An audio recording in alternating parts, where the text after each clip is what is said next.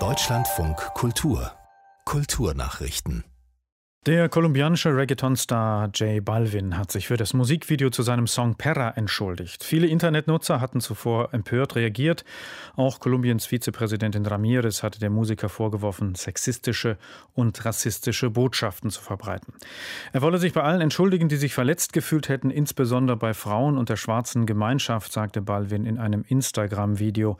Im Musikclip zu Perra war Balvin neben schwarzen Frauen zu sehen, die mit Ketten am Hals gefesselt neben ihm herkriechen.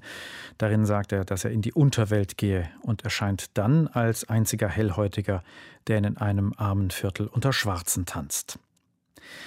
Wegen vermeintlicher Spionage und Terrorunterstützung wurde der Journalist Can Dündar in der Türkei zu einer langen Gefängnisstrafe verurteilt, nach einem Attentat auf Ines Dündar nach Berlin geflohen. Dort wird er auch vom Recherchezentrum Korrektiv unterstützt. Dündar hat jetzt gemeinsam mit dem ägyptischen Karikaturisten Mohamed Anwar eine Graphic Novel über den türkischen Staatspräsidenten Erdogan veröffentlicht.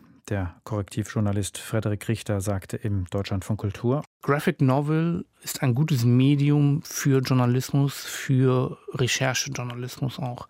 Und das versuchen wir ja eigentlich bei Korrektiv auch schon seit einigen Jahren. Eine unserer ersten Veröffentlichungen war die Graphic Novel Weiße Wölfe über eine rechte Terrorzelle.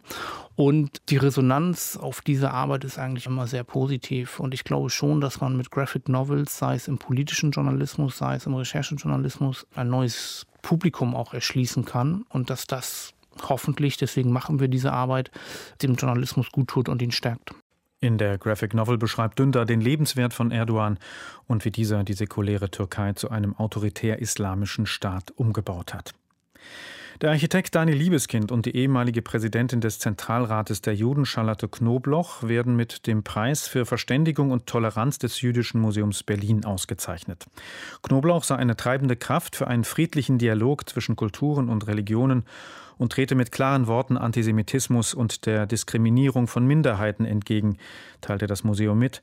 Liebeskind, der auch das Jüdische Museum Berlin entworfen hat, zeichne ein zutiefst demokratisches Architekturverständnis aus. Seine Bauten seien Orte, an denen Freiheit, Verständigung und Toleranz gedeihen könnten.